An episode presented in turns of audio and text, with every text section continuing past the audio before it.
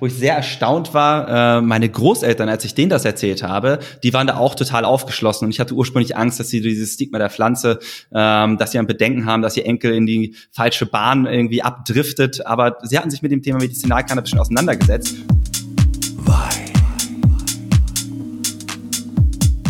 Hallo und herzlich willkommen beim Talk, dem Podcast zum Thema Cannabis. Heute zu Gast ist Fabian Friede, einer der beiden Gründer der Sanity Group und unser Thema ist medizinisches Cannabis.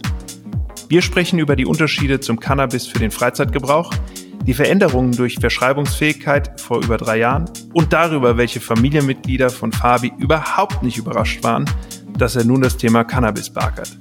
Viel Spaß beim Zuhören.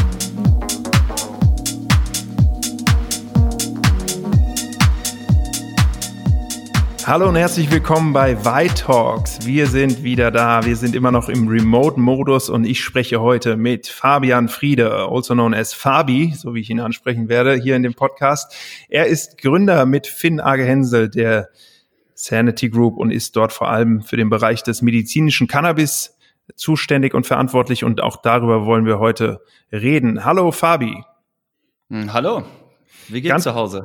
ja, genau. Das wäre jetzt meine erste Frage wäre gewesen. Wo erwische ich dich? Äh, in welchem Zimmer? Bei mir im Wohnzimmer. Das Wohnzimmer wurde umfunktioniert zum Arbeitszimmer, äh, beziehungsweise Multifunktionszimmer. Hier verbringe ich eigentlich ja, den ganzen Tag. okay, das ist gut. Äh, also beziehungsweise ein bisschen schade, aber das ist gut, dass du da umfunktioniert hast.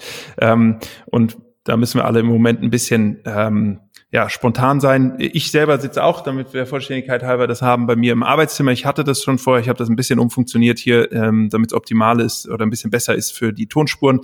Ähm, soll uns aber jetzt nicht weiter beschäftigen. Wir reden heute über das Thema medizinisches Cannabis und bevor wir da in die Tiefe gehen, würde ich dich einmal bitten, dich so ein bisschen vorzustellen und äh, uns nochmal zu, abzuholen. Ähm, was macht man eigentlich, bevor man medizinisches Cannabis vertreibt? Ja, klar. Ähm, genau, ich bin Fabian, ich bin einer der äh, zwei Gründer der Sanity Group zusammen mit Finn gegründet. Ähm, und Finn und ich haben uns kennengelernt in Australien damals, als wir beide für Rocket Internet ähm, gearbeitet haben. Und das war kurz nachdem ich mein Studium beendet hatte, ähm, bin ich nach Australien gegangen und äh, habe da ja verschiedene Projekte mitgemacht. Äh, ähm, und da haben Finn und ich dann zusammen bei The Iconic gearbeitet, was Finn gegründet hat.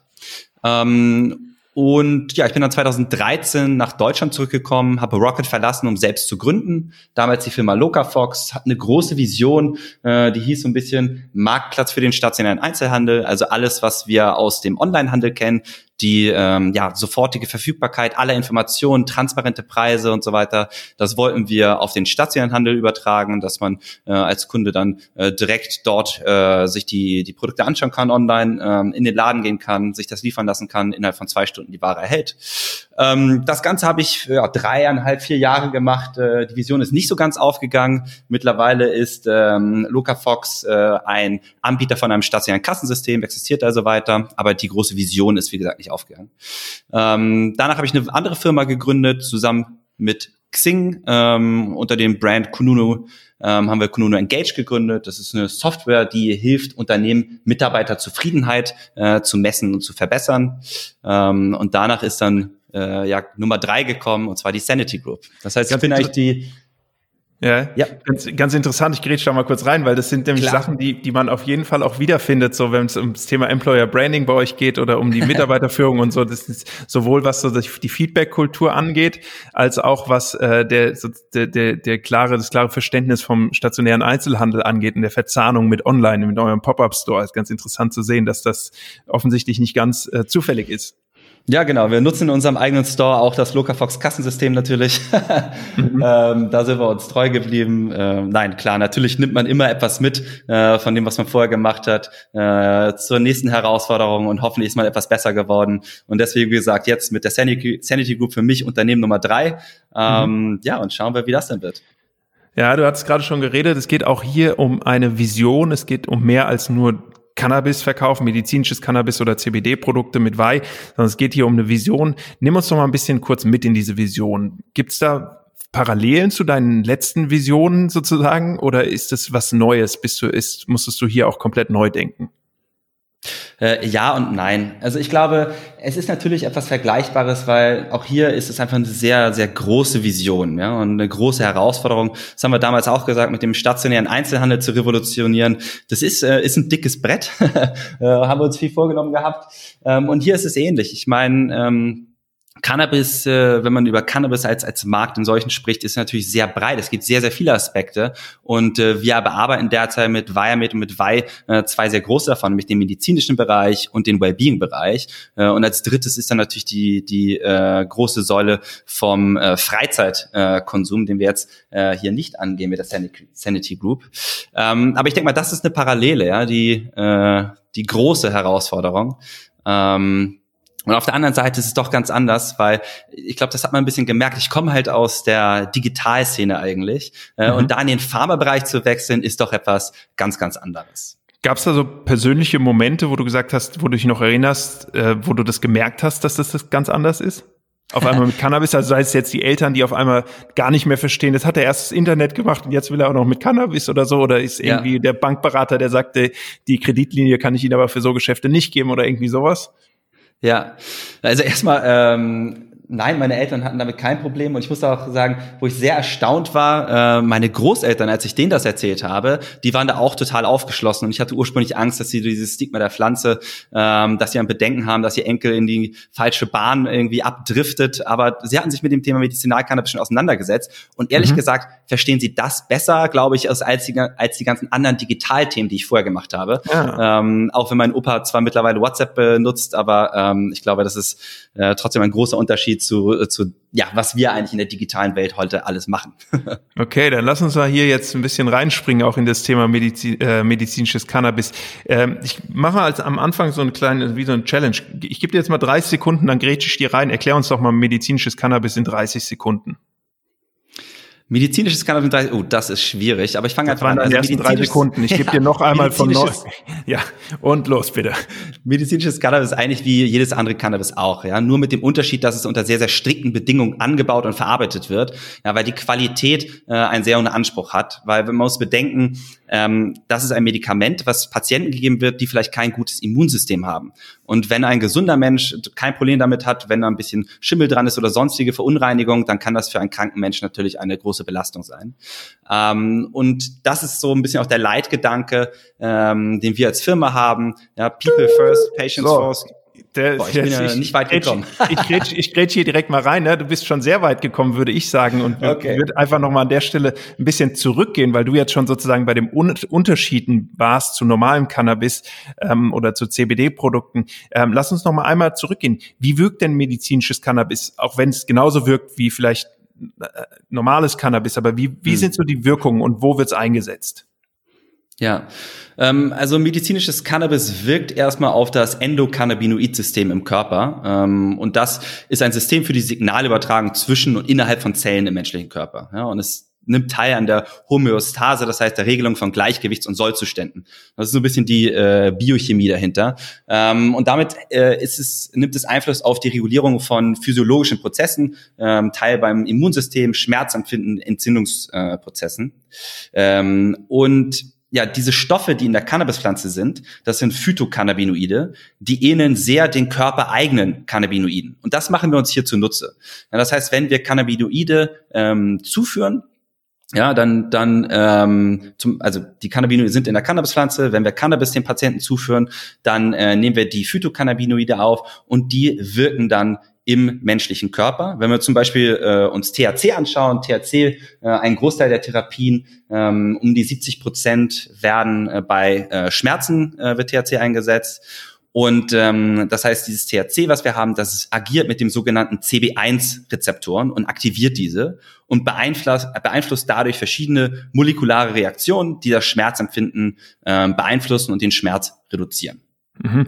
An der Stelle kurzer Einwurf von meiner Seite. Wir werden auch demnächst nochmal so einen richtigen, ähm, ja, ich sag jetzt mal Geek, Nerd, äh, Deep Dive äh, in diese Themen, wie das biologisch wirkt, äh, machen. Ja. Eine, äh, eine Folge dazu steht hier auf der Agenda bei uns auch.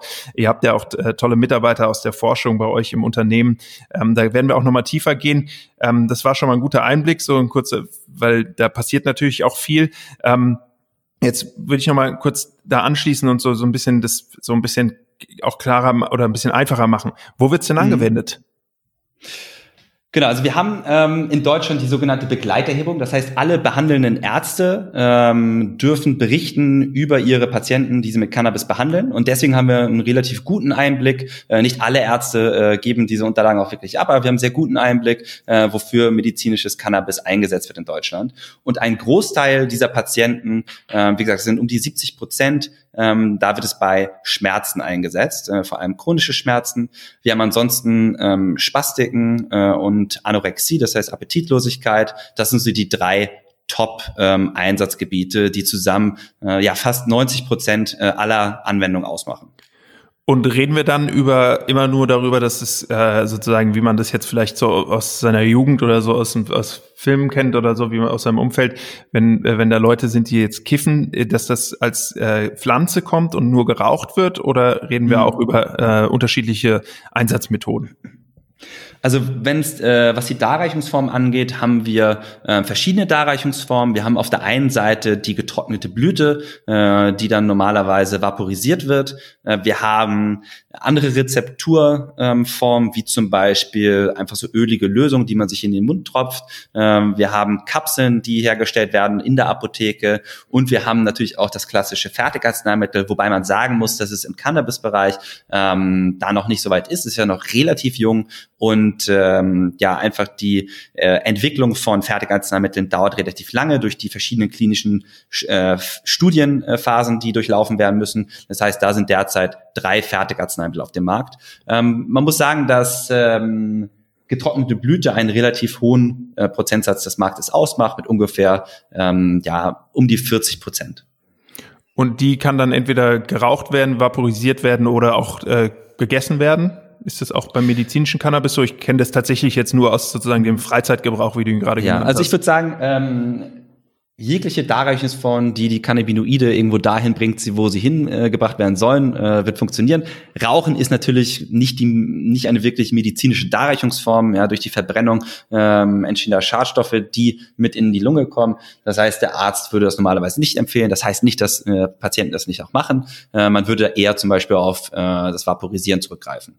Mhm. Das heißt, äh, kriegt man von der Krankenkasse, ganz dumme Frage, äh, kriegt man von der Krankenkasse dann auch ein Vaporizer, also ein Gerät dafür? Ähm, genau, es gibt einige ähm, äh, Vaporisatoren, die als Medizinprodukt zugelassen sind und äh, die werden dann auch von der Krankenkasse erstattet. Mhm. Ah, okay, das ist super. Das heißt, wenn der Arzt sagt, es macht Sinn, da an der Stelle so zu sich zu nehmen, absolut, dann äh, ist das auch mit dabei. Spitze. Super. Wie ist denn die ähm, politische Lage? Wir haben jetzt gerade schon so angeschnitten, die Krankenkassen spielen da eine Rolle. Ähm, wie ist denn die politische Lage im Moment? Es gab ja vor circa drei Jahren ähm, eine sozusagen eine ja, eine, in Kraft treten eines Gesetzes, was dann äh, eine Änderung des, des betäubungsmittellichen, äh, mit betäubungsmittelrechtlichen äh, Situationen und Vorschriften äh, mit sich brachte. Und ich glaube, es war der 1. März vor drei Jahren. Äh, seitdem ist medizinisches Cannabis ähm, überhaupt möglich, es zu verschreiben. So. Mhm. Wie ist denn aktuell die Lage? Ist es so, dass ihr sagt, ähm, wir können super arbeiten mit der äh, Lage oder wir wollen sie eigentlich ändern oder ist es uns egal, wir holen das Beste raus, was immer da ist? Ja, ich glaube, man muss erstmal erstmal wissen, ähm, die Legalisierung war nie ein Love-Project der Politik. Es kam eher daher, dass äh, ein Gericht in 2016 entschieden hatte zugunsten von einem kranken Patienten, ähm, dass dieser Patient halt äh, medizinisches Cannabis selbst zu Hause anbauen darf, da das äh, ja, illegal war ähm, und deswegen die Versorgung in der Apotheke nicht gewährleistet werden konnte. Ähm, und das ist irgendwie so der Ursprung gewesen, warum es dann zur Legalisierung gekommen äh, äh, oder gekommen ist, weil die Politik natürlich den Eigenanbau zu Hause äh, nicht gut geheißen hat. Mhm. Und ähm, genau, ich sage das, weil es ist kein Love Project, äh, weil an der einen oder anderen Stelle sehen wir natürlich noch weiteres Verbesserungspotenzial. Ja, mhm. Grundsätzlich ist es gut, wie es ähm, gelaufen ist mit der Legalisierung, ähm, aber zum Beispiel, was wir glauben, es sollte mehr in Forschung investiert werden. Ja, wir haben einen extremen Forschungsstau durch die Prohibition der letzten Jahrzehnte mhm. ähm, und wir wissen bei vielen, ähm, ja, ich sag mal, Indikationen noch gar nicht, ob Cannabis denn denn hilft. Ich, wir haben viel anecdotal evidence, ja, weil ich meine, die Pflanze wird seit Jahrtausenden eingesetzt. Ähm, Aber da wir jetzt äh, 90 Prozent aller Verschreibungen auch nur bei drei Indikationen haben, ähm, deutet ganz klar darauf hin, dass es sehr ähm, ja narrow eingesetzt, sehr sehr schmal das Einsatzgebiet ist, obwohl es vielleicht viel breiter sein könnte. Ich glaube, da mhm. brauchen wir mehr Forschung. Ähm, auf der anderen Seite ist es auch im Bereich Verschreibung äh, von Cannabis. Da werden den Ärzten sehr hohe Hürden in den Weg gelegt. Ja. Ähm, Kannst du mal ein Beispiel heißt, geben, was da für eine Hürde ist? Weil man darf es ja sozusagen ja. auch in diesem Off-Label-Use ähm, benutzen. Also das heißt, äh, man darf es ja auch verschreiben, wenn ich das richtig verstehe, äh, in Bereichen, für das es jetzt eigentlich gar nicht explizit zugelassen ist. Das heißt, mhm. das klang jetzt für mich nach relativ viel Freiheit, als ich mich ähm, äh, vorbereitet habe auf das Gespräch. Ja, also Off-Label-Use äh, passiert erstmal nur bei Fertigarzneimitteln, weil Fertigarzneimittel sind immer mhm. zugelassen halt für eine gewisse Indikation. Ähm, wir haben Cannabis als Blüte oder als Extrakt, da ist es ein Rezepturarzneimittel, da ist der Arzt grundsätzlich frei, äh, das einzusetzen, ähm, wenn er glaubt, das hilft dem Patienten. Und äh, von daher, diese Einschränkung sehe ich gar nicht so stark. Ähm, ich sehe es eher so, die Hürden, die der Arzt hat, sind sehr, ja, sind die vielen administrativen Aufgaben. Das heißt, mhm. die Antragstellung ähm, ist sehr aufwendig äh, und die Ablehnungsquote dann ähm, ist sehr äh, aufwendig. Man, man muss über äh, oder man muss wissen, dass ähm, bevor ich als Patient eine Cannabis-Therapie machen kann, äh, muss ich erstmal einen Antrag bei der Krankenkasse stellen. Danach mhm. muss der Arzt einen Antrag bei der Krankenkasse stellen. Ähm, und nur wenn die stattgegeben wird, dann erhalte ich das auch von der gesetzlichen Krankenkasse äh, oder bekomme ich das auch erstattet. Mhm. Ähm, und wir sehen Ablehnungsquoten, die sind je nach äh, Bundesland verschieden, aber so um die äh, 30 bis 40 Prozent, was natürlich relativ hoch ist. Und wenn ich mir überlege, also ich, ähm, ich war noch nie beim Arzt und musste dann einen Antrag bei einer Krankenkasse äh, einreichen erstmal. Ähm, wahrscheinlich Gott sei Dank, äh, dass ich nicht in dieser Situation war bisher. Aber trotzdem, das ist halt äh, nichts, was man bei jeder Therapieform hat. Äh, und das ist einfach etwas, was, ähm, was viel Aufwand für den Arzt bedeutet, der auch nicht gut vergütet wird. Ähm, und ich glaube, das ist etwas, was wir auf jeden Fall ändern können, denn wenn wir im Sinne der Patienten denken, dann sollte es darum gehen, dass wir den Patienten den Zugang ermöglichen zu allem, was ihnen äh, hilft, ihre Lebensqualität zu verbessern. Das heißt, wenn ich das jetzt richtig raushöre, und das war auch äh, meine Befürchtung aus der äh, Vorrecherche, man braucht einen sehr motivierten Arzt, der davon total überzeugt ist und ähm, der da auch persönliches Engagement reinbringt, äh, weil es einfach noch nicht so äh, sich in, in der Breite noch nicht so durchgesetzt hat. Genau, ich glaube ähm, definitiv, man braucht einen Arzt, der offen dafür ist, das auch auszuprobieren. Dabei muss man wissen, dass ähm, eine Therapie mit Cannabinoiden niemals die erste Therapieform sein wird. Wenn wir jetzt zum Beispiel über chronische Schmerzen sprechen, ich hatte einen Unfall zum Beispiel, mhm. ähm, dann wird der Arzt erst versuchen, diese Schmerzen mit anderen Mitteln zu lindern. Zum mhm. Beispiel mit Physiotherapie äh, oder bei starken Schmerzen auch mit Opiaten. Und erst wenn ähm, diese Therapie nicht anschlägt oder vielleicht eine zweite oder auch dritte nicht anschlägt, ähm, erst dann wird äh, ein Arzt, äh, wenn er denn, wie du gesagt hast, äh, auch äh, dazu bereit ist, das zu machen, denn einige Ärzte haben halt, ähm, sind nicht dazu bereit, sie sind halt von, der, von dem Stigma der Pflanze abgeschreckt. Aber wenn der Arzt dazu bereit ist, ähm, das auch zu versuchen, äh, dann kommt es halt darauf an, diese Anträge zu schreiben. Und mhm. Teil dieser Anträge ist auch die Krankengeschichte und welche Therapien schon genutzt wurden äh, oder versucht wurden, die halt nicht erfolgreich waren. Okay. Ja, ähm, und deswegen äh, muss man schon sagen, äh, das ist halt Teil von diesem, diesem Aufwand, dass ich als Arzt halt erstmal die gesamte Krankengeschichte da darlegen muss, ähm, bevor ich überhaupt diese Therapie starten kann. Das heißt, da ist auch jede Menge äh, regulatorischer äh, ja, Änderungspotenzial, nenne ich es jetzt mal, um auch in kleinen Prozessen die Situation noch zu verändern. Also eine große Entscheidung ist dann getroffen vor drei Jahren und jetzt geht's auch aber immer noch um die Ausgestaltung des Ganzen, äh, so wie ich das verstehe.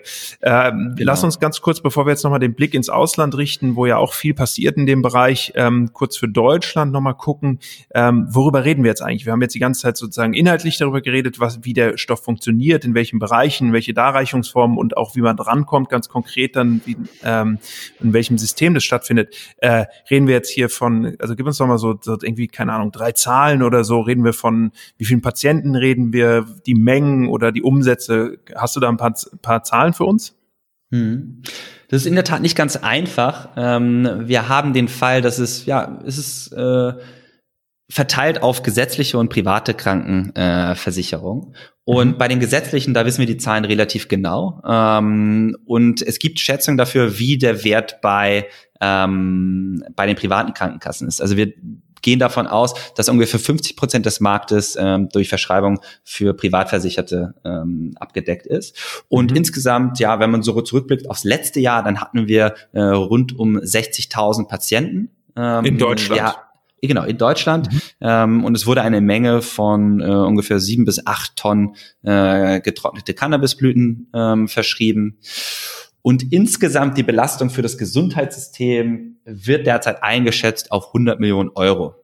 Das okay. klingt nach sehr, sehr viel, aber im ja. Verhältnis zu den Gesamtkosten ja, äh, des Gesundheitssystems ähm, ist das noch verglichen äh, sehr gering. Deswegen auch noch nicht so viel Aufmerksamkeit ähm, einfach auf diesen Bereich ähm, gelegt wurde, äh, sowohl von den Behörden als auch von den großen Pharmaunternehmen. Ja, ich glaube, da entwickeln wir jetzt langsam hin, dass das Ganze auch interessant wird. Und da werden wir dann auch sicherlich ähm, merken, dass Krankenkassen sich diesem Thema mehr widmen, weil erst wenn eine sozusagen eine gewisse Kostenhöhe überschritten wird, dann entdecken die äh, Krankenkassen das Thema für sich, weil Krankenkassen haben ja häufig ein Interesse, Kosten zu sparen. Das ist auf jeden Fall spannend. Das schließt sich an zweierlei Enden, schließt sich hier gerade ein Kreis. Einerseits, weil ich immer wieder auch mit anderen Kollegen in Gesprächen von dir äh, hier in diesem äh, Podcast bei den White Talks über dieses, diese Eingliederung oder diese Positionierung und Abgrenzung in Richtung Pharmaindustrie äh, gesprochen habe. Das ist ganz spannend, das Feld, wie die das noch im Moment noch nicht so richtig zu ihrem eigenen machen, aber ähm, man trotzdem schon äh, überlappende, äh, überlappende Geschäftsfelder im Grunde hat oder Anwendungen Anwendungsfälle. Und äh, der andere Kreis, der sich da mh, hm, schließt, ist der, dass das medizinische Cannabis eben äh, ja, dass es ein junger Bereich ist und dass dass der sich gerade noch sehr stark entwickelt und dass dadurch der an ganz vielen Stellen eben noch bestimmtes Wissen fehlt, was aber wichtig ist und die Potenziale, die man aber sieht, einfach wahnsinnig groß sind. Ja, das ist beides, sieht man beides. Um nochmal zu gucken, wie diese Potenziale in anderen Ländern geschöpft werden, ähm, würde ich dich bitten, uns nochmal so ein bisschen Insights zu geben. Äh, Kanada, USA ist immer so das Standardbeispiel. Wir gucken aber auch auf jahrtausende lange Nutzung, Nutzung von Cannabis in der Medizin ähm, als Medizinstoff auch zurück. Ähm, Woran orientiert ihr euch da? Hm, ich glaube, dass äh, genau, du hast gesagt, man man blickt immer so nach Nordamerika. Ähm, ist natürlich ein ganz anderes Gesundheitssystem, aber aus Kanada kommen immer so die Zahlen, dass ungefähr drei Prozent der Bevölkerung Symptome haben, die für eine Behandlung mit Cannabis in Frage kommen. Ähm, wir sehen das in Deutschland etwas anders. Also ich würde schätzen, ähm, dass wir so ja auf maximal ein Prozent der Bevölkerung ähm, kommen können, die mit Cannabis behandelt werden. Das heißt, so sagen wir so rund um äh, 800.000 Patienten. Äh, wenn wir jetzt wirklich lange in die Zukunft schauen, ähm, dafür muss natürlich noch einiges passieren ähm, und der Markt muss sich noch weiterentwickeln. Ja, mhm. aber es wäre trotzdem immer noch eine mehr als Verzehnfachung. Äh, mhm. ansonsten, wenn wir über die Landesgrenzen hinausschauen, was man auch natürlich an Unterschieden sieht, ist, ähm, dass wir in Deutschland noch nicht so viele Fertigarzneimittel haben oder ich sag mal von den Darreichungsformen, zum Beispiel in Israel äh, gehören so Gelkapseln äh, zum Alltag, wenn es um die Verschreibung von Medizinalcannabis geht. Ähm, das ist bei uns so in Deutschland äh, nicht unbedingt möglich, weil Cannabis ist ein Rezepturarzneimittel und kein Fertigarzneimittel.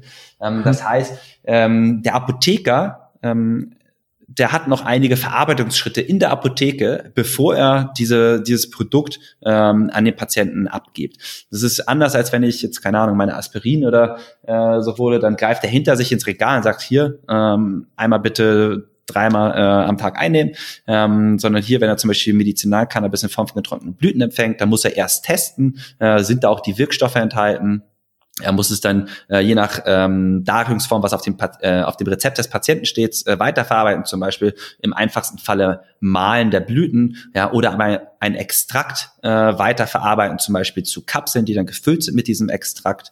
Ja, und äh, da sehen wir halt, dass es in anderen Ländern schon anders ist und wir da mehr standardisierte Darreichungsformen haben. Und das ist sicherlich eine Entwicklung, die sich auch in, äh, in Europa ähm, ergeben wird. Mit am Ende, ähm, am Ende stehen dann die, die Fertigarzneimittel, deren Entwicklung einfach einiges Zeit benötigt, da hierfür ähm, mindestens drei Phasen diese klinischen Studien durchlaufen werden müssen, die halt einfach sehr, sehr aufwendig sind. Mhm. Aber was ich da schon raushöre und auch weiß, ist, die laufen ja und da passiert jetzt mehr. Ihr treibt das ja auch äh, mit voran, äh, soweit ich das überblicken kann. Ähm, das heißt, da ist äh, einiges zu erwarten. Jetzt wollte ich dich zum Abschluss von unserem Gespräch noch fragen, ähm, sozusagen, äh, wo siehst du den Markt für medizinisches Cannabis oder wo siehst du medizinisches Cannabis allgemein? Und dann sozusagen drei Optionen geben. Die erste Option wäre gewesen, wenn du es realistisch einschätzt. Die ist jetzt, glaube ich, abgehandelt in deiner letzten Antwort. Das nehme ich mal ja. als deine realistische Absch äh, Einschätzung. ähm, wenn ich jetzt äh, die zweite wäre, das zweite Szenario wäre sozusagen, wenn alles dereguli äh, dereguliert und auch dieser Freizeitgebrauch legalisiert werden würde, würde das medizinisches Cannabis äh, äh, überf überflüssig machen, wenn man einfach im, ja, ich sag mal, vielleicht nicht in, in der Apotheke, in der Drogerie oder mhm. vielleicht jetzt nicht am Späti, aber irgendwie äh, oder im Supermarkt, aber wenn man halt eben einfach in die Apotheke gehen könnte und wie das Aspirin, wo der Apotheker hinter sich greift, auch ähm, Cannabis kaufen könnte, wie wäre das? Ähm, also ich glaube, das sind so Zahlen, die man aus den USA kennt, äh, wo ähm, der, wo ein Rückgang zu beobachten war beim äh, Verkauf von Medizinalcannabis, nachdem es die Legalisierung für den Freizeitkonsum gab. Ich glaube, das werden wir nicht in Deutschland ähm, sehen, weil dafür die Verschreibungspraxis einfach hier eine andere ist. Ähm, wie gesagt, mit den verschiedenen ähm, Therapien, die erst äh, probiert werden müssen, bevor dann der Arzt diesen Antrag an die Krankenkasse schicken kann und das genehmigt wird. Deswegen das sehe ich nicht, ähm, dass es da irgendwie einen Rück, äh, Rückgang beim medizinischen Cannabis ähm, geben wird. Ich glaube auch nicht, dass wir in absehbarer Zeit ähm, ja diese diese Over-the-Counter-Artikel äh, Cannabis haben werden. Ähm, zumindest sehe ich die politischen Anzeichen nicht dafür, weil es weiterhin natürlich ein äh, Betäubungsmittel ist. Ähm, und auf der anderen Seite, wenn eine komplette Legalisierung äh, kommt, ähm, glaube ich, dass es trotzdem ein Unterschied ist äh, an den Anbau von Medizinalcannabis. Ähm, mhm. Denn ich habe ja eingangs schon erklärt, äh, die Qualität spielt ja eine extrem wichtige Rolle. Und äh, da haben wir verschiedene Standards, äh, die Good Agriculture and Collection Practice, äh, Good Manufacturing Practice, Good Distribution Practice. Ähm, das sind einfach die Guidelines, die es gibt äh, in der pharmazeutischen Industrie, die hier auch eingehalten werden müssen, äh, damit zum Beispiel ähm, Medizinalcannabis bei Patienten eingesetzt werden kann, die einfach ein sehr schwaches Immunsystem haben, die vielleicht gerade eine äh, Chemotherapie ähm, durchlaufen. Und das ist etwas, ja, also wenn man sowas sicherstellen kann, dass äh, solche Qualitätsstandards eingehalten werden, auch für das, äh, sag ich mal, in der Situation, dass alles freigeben äh, ist, dass ich dann in meinem Späti das Cannabis kaufe. Aber das bezweifle ich, weil äh, dass diese Auflagen eingehalten werden, ist doch etwas, was ähm, deutlich teurer ist und was dann äh, im Freizeitgebrauch wahrscheinlich nicht so stattfinden wird. Okay, und ich habe jetzt auch gesagt fünf Jahre und nicht 15 oder 50, sondern fünf Jahre als Zeitraum. Und jetzt noch sozusagen als Abschlussfrage dem Zeitraum von fünf Jahren. Ähm, was siehst du so für das medizinische Cannabis, wenn du es dir aussuchen dürftest? Freies äh, Wunschkonzert. Ja. Ja, also ich bin da nicht so dogmatisch unterwegs und sage, dass Cannabis für irgendwie ein, ein, ein Allheilmittel ist und für alles eingesetzt werden sollte. Ähm, was ich mir wünschen würde, ist wirklich, dass wir mehr in äh, Forschung investieren, ähm, um das volle Potenzial der Pflanze wirklich zu erkennen und dass wir es dann auch einsetzen können bei den Patienten, dass es denen zur Verfügung steht, ohne große Hürden, ähm, wenn dadurch die Chance besteht, deren Lebensqualität einfach zu äh, verbessern. Ja, und ich hoffe natürlich, dass wir mit der Sanity Group dazu unseren äh, Beitrag und hoffentlich auch einen großen äh, leisten können. Sehr gut, das hoffe ich auch. Erstens mal, weil ich gern äh, den Podcast hier weitermachen würde und das Thema total spannend finde, aber dann vor allem auch, weil ich glaube total, dass ihr äh, da an verschiedenen Ecken helft. Also ich selber benutze die Weihprodukte mittlerweile äh, sehr gerne und regelmäßig eben für äh, im, ja, im Wellness-Bereich oder im eher Lifestyle ähm, orientiert, äh, als Sportscale zum Beispiel. Ähm, aber ich kann mir auch eben vorstellen und kenne sogar eine Person, die ähm, äh, bei einer Krebserkrankung einfach wahnsinnige Linderungen hat hatte durch Cannabis-Konsum. Ähm, und ähm, deswegen hoffe ich das genauso und sage vielen Dank, Fabian Friede, für dieses sehr interessante Gespräch über medizinisches Cannabis. Ich danke und hoffentlich äh, bald wieder mit Folge 2. Sehr gerne. Ich glaube, wir haben ein paar Themen aufgemacht, wo man definitiv nochmal in die Tiefe gehen kann. Auf jeden Fall. Super. Vielen Dank und äh, auch den Zuhörern Danke. sage ich vielen Dank fürs Zuhören. Ich hoffe, wir hören uns bald bei dem nächsten Bye Talk wieder. Tschüss.